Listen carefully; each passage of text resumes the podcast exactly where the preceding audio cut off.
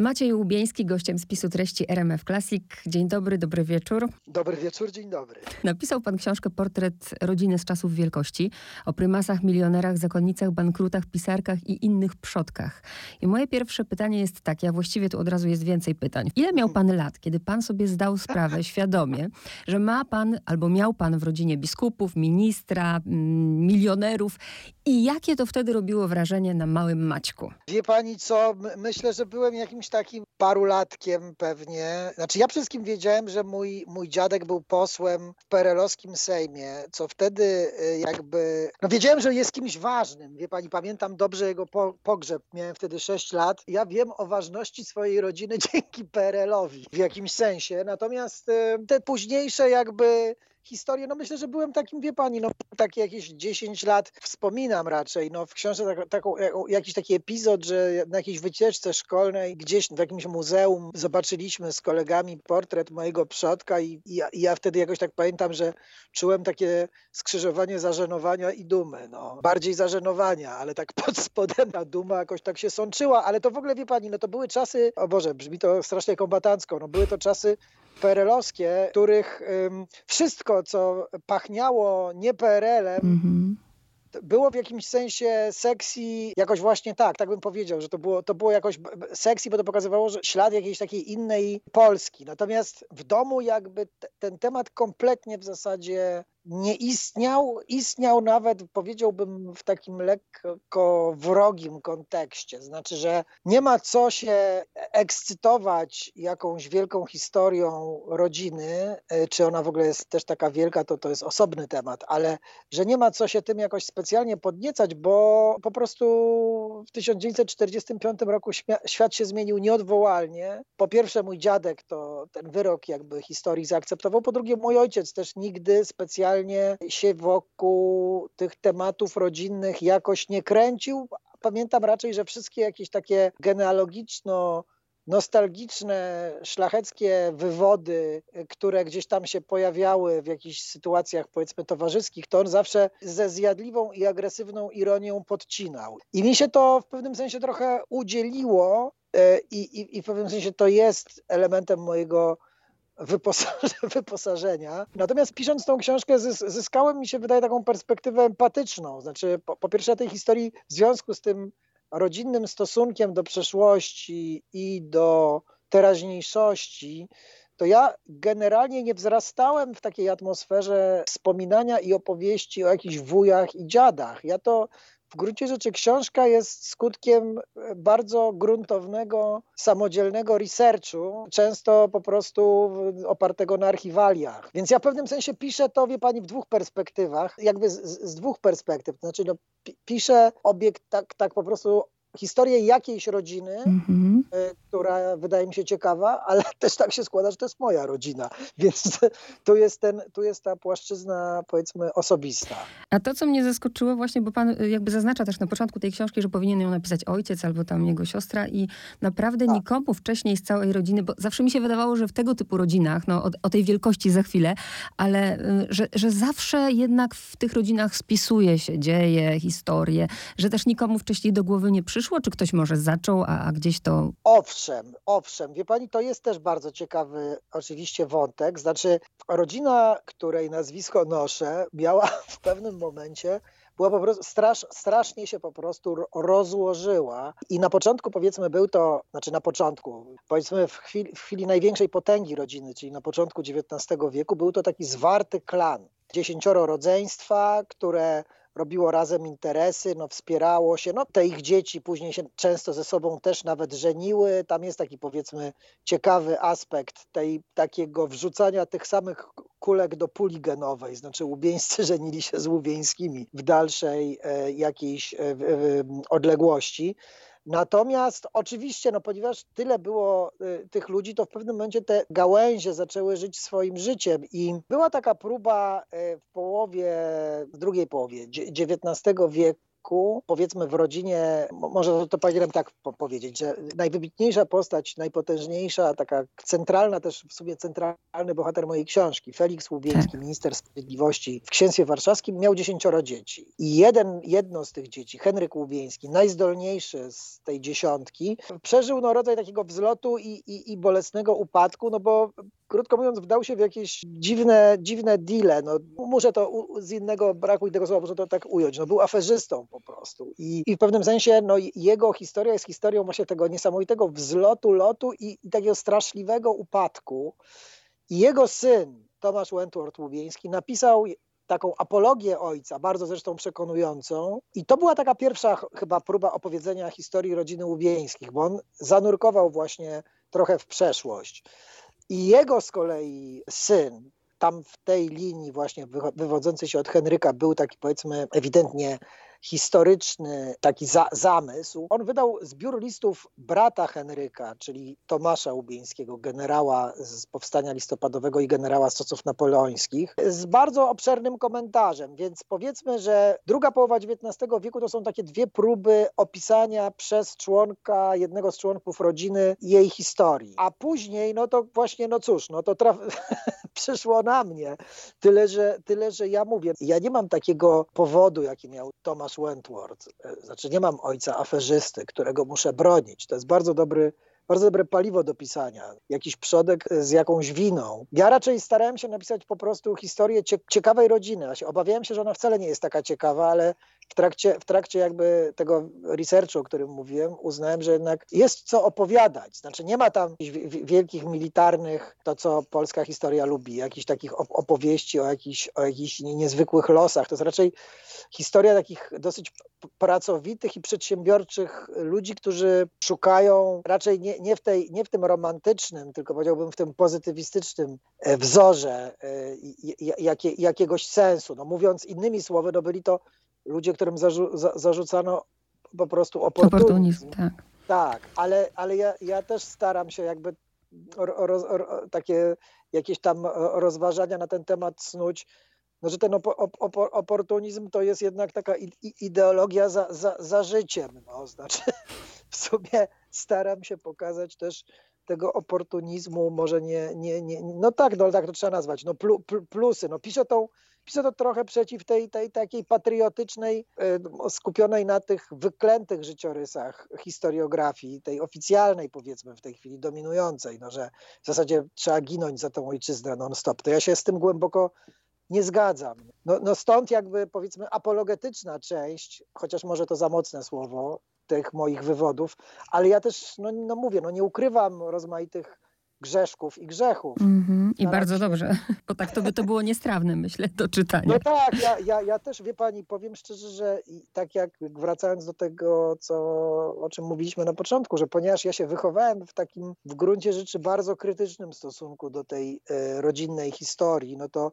no to absolutnie nie wchodziło w rachubę. Właśnie bałem się, że pisząc taką książkę wpadam w takie kolejny takiego pobnikotwórczej jakiejś takiej energii i, i bardzo, bardzo, bardzo chciałem bardzo chciałem od tego się jakoś odciąć. Każdy z nas, jakby nie było, żyje w jakiejś bańce. Tak. I wyobraźmy sobie teraz taką sytuację, w której ktoś, nie wiem, jest w księgarni, patrzy, stoi książka, portret z czasów rodziny wielkości, a że żyje w swojej bańce, myśli sobie łubieński, łubieńscy, a w ogóle co, co, co to w ogóle oni byli, kim oni byli? To jakby to w dwóch zdaniach powiedzieć na tle tych innych wielkich rodów, jaką oni mieli pozycję? Bardzo ciekawe pytanie. Pozwoli pani, że szybko jeszcze powiem, że ostatnio nawet byłem w jakiejś księgarni i przyglądałem, tak nagle patrzę, jakaś pani się zatrzymała przy tej książce i tak ją przeglądała i tak sobie pomyślałem, powinienem doskoczyć i powiedzieć, proszę pani, to jest świetna książka podobno. Chciałem jakiś taki żart z tym zrobić, ale w końcu, za, za, wie pani, jak David Attenborough, przyglądałem się, przyglądałem się samicy homo sapiens, y, która, która się y, pasie na, y, na, na, księg, na, na takim księgarskim, księgarskim pastwisku i, i za, zadowoliłem się tą obserwacją. Odłożyła niestety tą książkę, bo właśnie myślę, że myślę, że mogła, mogło być to, o czym pani mówi, ale co, zaraz, zaraz zaraz, kto to w ogóle jest, o co chodzi. Ja bym powiedział tak, że to była taka, użyję może mało subtelnego porównania, ale że to nie byli, nie była to rodzina pierwszoligowa w świecie tej powiedzmy polskiej arystokracji, no bo w ogóle arystokracja to jest w sumie tam się mówi, zgoda jest taka, jakiś konsensus, że to jest tych pięć rodzin, tam Potoccy, Radziwiłowie, Lubomirscy, prawda? Mhm. Łubieńcy to jest taka powiedzmy solidna druga liga, która czasami wchodzi do tej pierwszej ligi, albo żeby posłużyć się, tą, trzymając się tej piłkarskiej metafory, że oni w Lidze Mistrzów czasami grają, ale no w sumie nie, nie zdobywają, wie pani, nie zdobywają e, pucharu. No. Więc to jest historia takiej rodziny, która, to, to jest pierwszy punkt, czyli to jest taka historia, historia rodziny, która często atakuje szczyty, ale potem z nich spada. To jedna rzecz. Druga rzecz, to jest rodzina bardzo, bardzo klerykalno-katolicka i jej historia jest historią takiego awansu przez Kościół. Znaczy wybitni przedstawiciele, e, którzy w kościele odnieśli pewne sukcesy, ciągną za sobą krewnych. Rodzina Ubieńskich, no właśnie, dała jako jedyna rodzina w historii Polski dwóch prymasów. Dwóch prymasów, tam jest w sumie pięciu biskupów, e, przełożona zakonu Urszulanek, e, prawie święty Bernard Łubieński, który sprowadził do Polski redemptorystów, czyli ojciec Rydzyk w pewnym sensie jest skut, dalekim skutkiem działań mojego pra-pra-prawuja. Ja powiem szczerze, nie jestem z tego specjalnie dumny jeśli w ogóle mogę tutaj takie zdradzać dyskrecję. Więc to jest, to, to, to jest w tym sensie ciekawe, że rodzina bardzo, bardzo blisko, e, bardzo blisko e, kościoła i to, o czym wspomniałem wcześniej, że ja, ja, ja piszę jakąś historię, która wydaje mi się ciekawa, ale też piszę historię mojej rodziny, no to ja jako człowiek od kościoła już, że tak powiem, oddalony e, znacznie, staram się bardzo jakby, znaczy to, to, to, mi się wydaje, to jest jakaś jedno z moich zmagań, które jest widoczne w tekście. Jak ja się ustawiam wobec tych ludzi, z którymi prawdę powiedziawszy niewiele mnie łączy. Mm. No i, i, trzecia rzecz, o której już wspomniałem, no to, to jest rodzina bardziej, e, ja używam takiej metafory, pióra niż szabli. Znaczy są oczywiście wojskowi, nawet odważni i bohaterscy, ale ale rodzina jest raczej skupiona na takim na pracy, na budowaniu, to są raczej tacy ludzie. A, i, i wreszcie chyba taka najważniejsza rzecz, że to są ludzie zawsze związani jakoś po stronie nowoczesności. Znaczy, niekoniecznie przekonani o tym, że w tej polskiej historii y, są same inspirujące i cenne rzeczy. Znaczy, no właśnie postać Feliksa, która jest, mówię, taką główną, tutaj głównym bohaterem, no, pokazuje to wyraźnie. Znaczy, że, że to był człowiek który był bardzo zafascynowany, używając tutaj tych współczesnych analogii. To był człowiek za, za, zafascynowany, powiedzmy, zjednoczoną napoleońską Europą, jakby taki potencjał warcholstwa, który niosła ze sobą e, szlachecka tradycja, budził jego, budziła, budził jego niechęć. Na jedno pytanie mi już pan odpowiedział nawet, bo y, ono brzmiało właśnie na ile pan czuje, pisząc o Janie czy Macieju, że to pana rodzina i już wiem, że, że dokładnie czuje pan to, jak ja jako czytelniczka, że to są obcy ludzie, prawda? Obce tak, historie. Tak ale na przykład z, też mnie ciekawi, z jaką myślą, jeśli pan oczywiście pamięta, y, zaczynał pan pracę nad tą książką, a z jaką kończył. Chodzi mi o to, czy po prostu ta książka rzeczywiście wygląda tak, jak pan chciał. Ojej, to pani na, na, na, tutaj mnie rzeczywiście smaga teraz, bo pierwsza moja taka w sumie myśl przed pisaniem była taka, że o Jezus Maria, co mnie to w sumie obchodzi, e, ale podpisałem umowę, muszę to zrobić. E, zupełnie szczerze, bez żadnego e, cynizmu, tak to, tak to wyglądało. Pomyślałem sobie, no nie mam, nie mam jakichś Bóg wie jakich tutaj bohaterów właśnie, którzy mieli jakieś nieprawdopodobne, niewiarygodne przygody i że nie są to tacy bohaterowie z pierwszych stron, więc bałem się po prostu, że, to się, że ja się jakoś tym nie zainteresuję. No i bałem się, że to po prostu dla czytelnika będzie właśnie nudne. Ale postawiłem sobie właśnie no, takie ambitne zadanie, że chciałem napisać książkę, która mimo tego, że nie mówimy tu o, o bohaterach, których wszyscy znamy, że ja nie piszę nie wiem, biografii, nie wiem, Mickiewicza czy Piłsudskiego, tylko piszę właśnie biografię w jakimś sensie rodziny, o której w sumie mało kto że, że ja chcę napisać po prostu ciekawą historię. Więc to była moja taka pierwsza, taka ambicja główna. Oczywiście ja, ja, mam, ja, ja jestem z wykształcenia historykiem, więc chciałem też napisać w pewnym sensie rzetelną bardzo pracę i chciałem coś też odkryć, więc też, też trochę w, w, właśnie mówię, no zanurkowałem w te archiwa, co, co, co jest w ogóle bardzo przyjemnym doświadczeniem. Wie pani, no miałem taką obawę, że, że nie, nie będę w ogóle miał co opowiedzieć, że tego nie ma tyle, ile bym chciał. Natomiast oczywiście no, z czasem okazało się, że, że tego jest bardzo dużo. I w gruncie rzeczy taka pierwsza myśl, jak to skończyłem, to byłem zdziwiony rozmiarem tego. Znaczy ja planowałem, że to będzie dwa razy mniejsze, ale wydawnictwo też mnie jakby jakoś tak cisnęło, że dwa razy mniejsze to by było, to by było za małe. I ja tak z pewnym zdziwieniem obserwowałem, jak mi ten tekst pęcznieje roś i rośnie. I w sumie jak skończyłem to, to, to dotarło do mnie, żebym napisać drugi taki tom. Znaczy, że tego, tego jest tak strasznie dużo, ale... ale o tym ale, też pomyślałam. Czy któryś z przodków się tam nie obraził. No właśnie. Że nie to, został to, ujęty.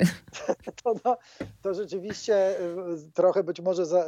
Starałem się napisać o naprawdę o wielu. Y, starałem się tam nawet każdy, jakby kto, ktoś miał, na, nawet jak stronicz, stroniczkę choćby komuś tam poświęcić, to już czuję, że, że tam w tych zaświatach może jakoś nie ma takiej jakiejś złości. Więc ja taki poczułem, że to w gruncie rzeczy mógł, można by pisać, e, pisać w nieskończoność. Ja, bo oczywiście mogłem tą książkę napisać jako po prostu taki zbiór życiorysów. Ona jest trochę zbiorem życiorysów, tylko pisanych, no nie piszę ich chronologicznie i trochę jakby zapętlam cały czas tą opowieść. Więc ja, ja w sumie jestem, pomyślałem sobie, że, że, że to, to, to może być że, że, chciałem napisać właśnie, żeby, żeby, ta książka trochę była taka, dała się czytać zarazem jakby jako osobne rozdziały, ale też jako jakaś całość, że tak powiem, przepraszam, z jakąś tam myślą i puentą. Więc yy, nie wiem, na ile ja nie odpłynąłem już od pytania, które mi pani. najważniejsze, że jest pan zadowolony. To jest najważniejsze.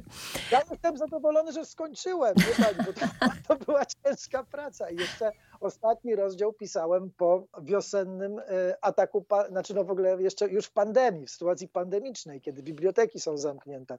Więc to też było bardzo ciekawe, ścig, takie ściganie się z tą historią. Czas nas ogranicza, wiadomo, że nie będziemy tu opowiadać właśnie y, tej historii, ale wybrałam sobie, bo jasne, Felix Łubieński, minister, postać centralna, ale chyba z racji tego, że jestem kobietą, wiadomo, że się bardziej kobietom przyglądałam. I Cecylia. Cecylia Łubieńska tak. zrobiła na mnie wrażenie, zaraz pan o niej kilka słów opowie, a zrobiła takie wrażenie, że stereotypowo zupełnie nie przystawała, bo była zakonnicą, to powiedzmy, nie, jej cechy jakby nie przystawały do tego, żeby można było być zakonnicą, bo dla mnie to jest przebojowa kobieta. Tak, no wie pani, ja też absolutnie jestem w niej zakochany i właśnie to też mówię, że to pisanie o ludziach Kościoła z perspektywy człowieka, który od Kościoła jest daleko i jest wobec Kościoła, powiedziałbym, nawet krytyczny, to to było dla mnie bardzo ciekawe wyzwanie. Ja pomyślałem sobie też, no trochę tutaj mnie też nastawiła Elżbieta Kalinowska z wydawnictwa, moja redaktorka, żebym te wszystkie historie takie właśnie rodzinne są na ogół bardzo męskie. No i wiadomo, no,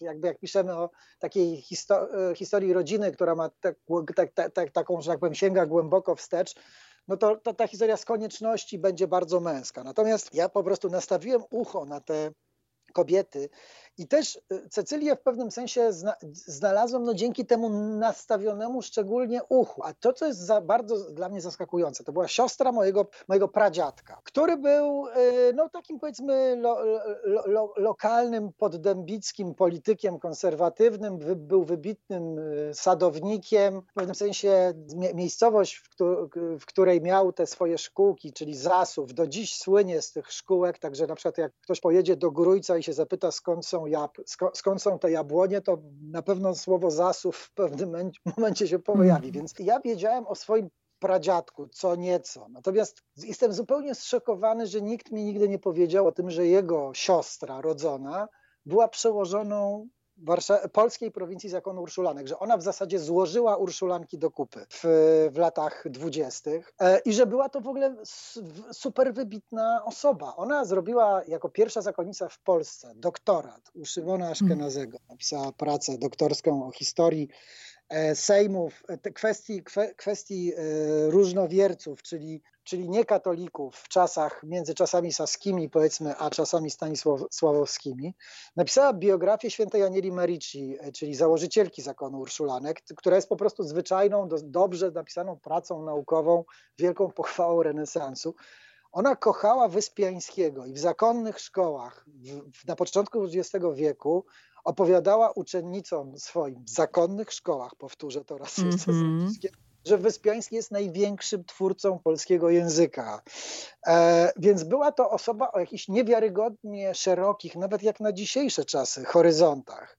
E, do tego słynęła ze wybitnego poczucia humoru e, i to, o czym pani wspomniała, znaczy złożenie rozmaitych domów zakonnych w jeden zakon, to to jest po prostu ogromna robota. No ona była po prostu bizneswoman, mm -hmm. która E, skleiła, no to, to, to, to jest ciekawe, że ten proces się odbywał równolegle ze zjednoczeniem polskich ziem po 1918 roku, więc ona przeprowadziła taką po prostu wielką reformę zakonu urszulanek, szkolnictwa, była jakąś taką niesamowitą, energetyczną osobą, no miała też ten aspekt religijny, który mnie, we mnie budzi przerażenie, no, że na przykład poddawała się, była ciężko schorowana, poddawała się operacjom bez znieczulenia w intencji nawróceń. Więc to jest coś, czego ja, czego ja nie rozumiem. Natomiast wyobrażam sobie, że mógłbym zna znaleźć z nią mnóstwo jakiegoś, jakiejś wspólnej takiej energii. Więc e, Cecylia, Cecylia Łubińska była dla mnie takim właśnie odkryciem i bardzo, bardzo się cieszę. Nawet,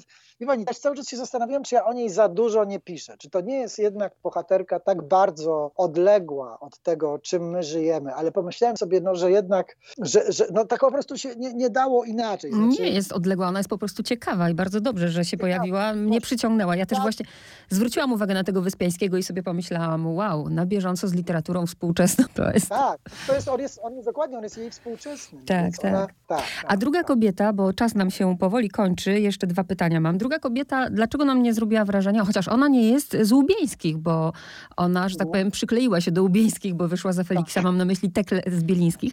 Kobieta, która rodzi dziecko za dzieckiem i tak naprawdę jeszcze walczy, walczy to może złe słowo, ale zachowuje swoją niezależność jako kobieta. No to jest też, wie pani, wspaniała postać, e, absolutnie. Ona, ja, ja, ja też z nią złapałem e, taki powiedzmy wspólny poziom, e, znaczy poziom, no tak, taką ener- wspólnotę jakiejś energii, no bo ona była, ona napisała słynny dramat o Wandzie, która nie chciała Niemca. To jest y, klasyczny tekst polskiego teatru. No była, można powiedzieć, pierwszą damą polskiego teatru początku XIX wieku. Ja się też przez ostatnie 10 lat mniej więcej zajmowałem teatrem jako współscenarzysta pożaru y, w burdelu. No byłem blisko tego świata bardzo. Napisałem parę takich rzeczy dla, dla tej muzy, więc poczułem, poczułem, że ona jest jakąś taką moją wielką patronką. Wprawdzie Wprawdzie było to siedem pokoleń temu, więc szczególnie, spe, specjalnie się nie liczy. Ale to, to, co właśnie pani mówi, znaczy dla, dla mnie niewiarygodne jest to, że ona no wiadomo, no była bardzo, należała do grupy powiedzmy uprzywilejowanej, więc to, że ona, no wiadomo, że ona tych dziesięciorga dzieci nie była sama z, tymi, z, tą, z tą dziesiątką. Ale sama je urodziła i to wystarczy. To, jest niewiarygodne. I to jest niewiarygodne, że ona urodziła dziesiątkę z dzieci, które ją przeżyły. W tamtych czasach to jest w ogóle nie, niespotykana historia. No, zmarła bardzo młodo, no, być może właśnie wykończona tymi licznymi porodami w wieku 43 lat, ale już była wtedy babcią. I też taka jakaś niezwykła płodność przekazała ją swoim dzieciom. Jedni synowie mieli po dziesięcioro dzieci, a jej córka Paulina Morawska urodziła 16 i dożyła 90 roku życia. Także jakiś fenomen przyrody, ta generacja. No ale nie, nie, niezwykłe jest dla mnie jest to, to i ja to tam chyba najdłużej w sumie te, te, tym tematem się zajmuję, że ona napisała matka dziesięciorga dzieci, żona męża, e, który jest, no powiedzmy, bardzo takim e, człowiekiem e, zaradnym, jest tak w ogóle frontmanem, można powiedzieć że ona pisze historię Wandy, która, która jest taką historią takiego ra radykalnego tak radykalnego singielstwa, prawda, że Wanda rezygnuje w pewnym sensie z miłości. Myśli pan, że to było alternatywne życie? Czyli ja marzenie? Myślę że, ona coś, myślę, że ona coś fantazjowała. tak, ja uważam, że ona miała, że ona, znaczy ona bardzo kochała swojego męża. I to jest też ciekawe, wie pani, to są te opisy, że ona i Felix wieczorami siadali sobie przy kominku i rozmawiali. No to jest taki obraz bycia rodzice dziesięciorga dzieci. No to jest jakiś taki obraz, o, który, który myślę wielu, o którym wielu z nas marzy. Je, jeszcze to ciekawe, że w tamtych czasach, no wiadomo, pan i pani mieli osobne w ogóle pokoje, a oni mieli wspólną sypialnię, czyli też no, jakaś nieprawdopodobna zupełnie para, wspaniale dobrana i ona skromnie trzymająca się w cieniu tego męża, no ale jednak wzięła sobie Wandę, która odrzuca miłość do mężczyzny, nie chce się zapędzić do ołtarza, tylko właściwie no, w jakimś absurdalnym samobójczym widzie kończy, jak, jak, kończy się to wszystko jak, jak, jak wiadomo, no, no źle ale, ale pomyślałem sobie, że to jest, to jest coś tu jest dziwnego, coś tu jest ciekawego, nad czym się warto zastanowić. To, to co pani mówi, no jednak urodzenie dziesięciorga dzieci to nie jest żart. No, znaczy, to nie jest, mi się trudno na ten temat wypowiadać.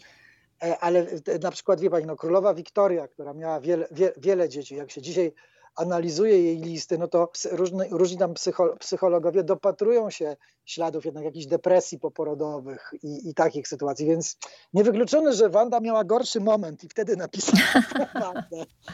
No tak. Wtedy chciała być singielką, wtedy chciała być Tak, singielką. być może. A ostatnie moje pytanie brzmi tak. Być może ono jest trudne, więc proszę się zastanowić, bo na pewno po spisaniu tych wszystkich portretów ma pan jakieś przemyślenia na temat cech wspólnych rodu łubieńskich i chcę zapytać, jakie to są cechy i które z nich widzi pan w sobie? O Boże, wie pani, ja właśnie mam takie poczucie, że ja bym chciał mieć ich cechy. Znaczy, chciałbym być takim przedsiębiorczym, rzutkim człowiekiem, jak generacja Feliksa i jego synów, którzy się rzucają w jakieś bi biznesy, a jednocześnie, jednocześnie nie tracąc z oczu e, powiedzmy jakichś e, ważnych spraw, czyli tak zwanego dobra wspólnego. Chociaż w wypadku Henryka, o którym to wspomniałem, sprawa jest kontrowersyjna i nie do końca, może nie do końca się to układa w taki scenariusz Henryka Aferzysty. Ja bym powiedział, że na pewno jest jakaś taka, powiedzie, taka chyba taki, wie pani, taki gen nierewolucyjny, taki gen spoko, spokojny. Ja też, ja też chyba jestem człowiekiem takim raczej który woli rozmawiać niż się jakoś pieklić, chociaż muszę powiedzieć, że coraz bardziej się piekle, więc y, jakoś się oddalam, oddalam się od, tak, tak psychicznie od ich, od ich takiego podejścia. No i to, co mnie na pewno różni od nich bardzo, no to to, że ja jestem już człowiekiem niereligijnym. Znaczy, moim zdaniem, no właściwie na, na, od mojego ojca się zaczął taki, powiedziałbym, te, takie rozluźnienie więzów łączących y, tradycyjnie rodzinę Łubieńskich z kościołem. Więc jakby tak, to, to, to myślę, my już jesteśmy Łubieńskimi nowej ery, wie pani. Mm. A w sumie to miało być ostatnia, jeszcze przyszło mi jedno do głowy, czy w 2020 roku na przykład takie nazwisko jak Łubieński, to ono przeszkadza, pomaga, czy ani to, ani to? Wie pani co, dobre też bardzo pytanie i też, to też, też jakby nie, nie umiem na nie odpowiedzieć tak jednoznacznie. E, wydaje mi się, wie pani, że wielu osobom się wydaje, znaczy to, to jest klasyczna, klasyczna odpowiedź humanisty, to zależy. Znaczy, są, są na przykład ludzie, którzy nie sięgną po tą książkę, bo nie będą, bo uznają, że to jest po prostu jakieś, jakaś, jakaś paniczykowska pornografia, a przecież była pańszczyzna i w ogóle. No więc jest, jest rodzaj takiej powiedzmy jakobińskiej reakcji. Oczywiście, no ja mam, ja mam poczucie, no pani, wychowałem się w domu, ale też o tym piszę, ja się wychowałem w domu inteligenckim, ja się nie wychowałem w pałacu, wśród służby, wychowałem się w perelowskim bloku. Najpierw wychowywałem się w, w, w, w, jakiejś stalinowskiej kamienicy, a później się wychowywałem w gierkowskim domu, więc, więc jakby ja nie mam jakiegoś takiego poczucia szczególnego uprzywilejowania. Dom, w którym się wychowałem, nie, nie, nie, różnił się wiele od inteligenckich domów, które też widziałem po drodze. Znaczy, był to dom, gdzie były ksio bardziej książki niż portrety przodków, chociaż te portrety przodków też tam wisiały jakoś, ale w gruncie rzeczy, wie, wie pani, ja, ja myślę sobie, że w dzisiejszych czasach w ogóle to jest jakoś, bardziej to się czuje niż to się czuło w czasach PRL-u, w sensie tą mhm. negatywną energię przeciwko nosicielowi historycznego nazwiska. Mi się zdaje, że mi się zdaje, że teraz czasy się zrobiły jakieś takie bardzo, bardzo takie radykalne i ja też pod wieloma postulatami tego współczesnego radykalizmu się podpisuję, ale yy, wie pani, jak na przykład wojewoda Radziwił coś dziwnego powie i na Facebooku pojawiają się gilotyny, to ja się czuję tak dziwnie trochę. Znaczy nie lubię wojewody Radziwiła, ale też czuję, że te gilotyny tak niebezpiecznie blisko mojej szyi mm -hmm. zaczynają zaczynają spadać. Więc mi się zdaje, że to, to w ogóle, dla mnie to jest w ogóle bardzo ciekawe, że to jest cały czas tak żywe. Znaczy, to, jest, to, to, to jest dla mnie to zaskoczenie, że, że z jednej strony jest ta jakaś taka fascynacja tym światem dawnej tej, tej szlachty czy, czy, czy arystokracji, a z drugiej strony jest strasznie jakaś taka, no być może to jest związane z rozmaitymi, wie pani, ta repry, cała reprywatyzacja była chyba takim tematem, który podzielił bardzo też ludzi i je, jeżeli no ja, ja się nazywam nazywam, jak się nazywam, no to od razu jestem jakoś podłączany pod ten, pod ten kontekst jakichś nadużyć, jakiegoś odzyskiwania. Tyle, że ja nic nie odzyskałem, czego nie nadużyłem. Czy, czy moje sumienie jest y, spokojne. Ale ro rodziny się nie wybiera, to po pierwsze, a, a po drugie myślę, gorzej mają ci, którzy na przykład mają takie samo nazwisko jak ktoś, zupełnie nie są spokrewnieni i zbierają baty. Rozumie pan to, to prawda, to prawda. Oczywiście, znane, znane są przypadki, znane są tak. takie przypadki. Maciej Był gościem spisu treści. Bardzo dziękuję. Bardzo dziękuję, pozdrawiam serdecznie i zdrowia wszystkim życzę Państwu i Pani.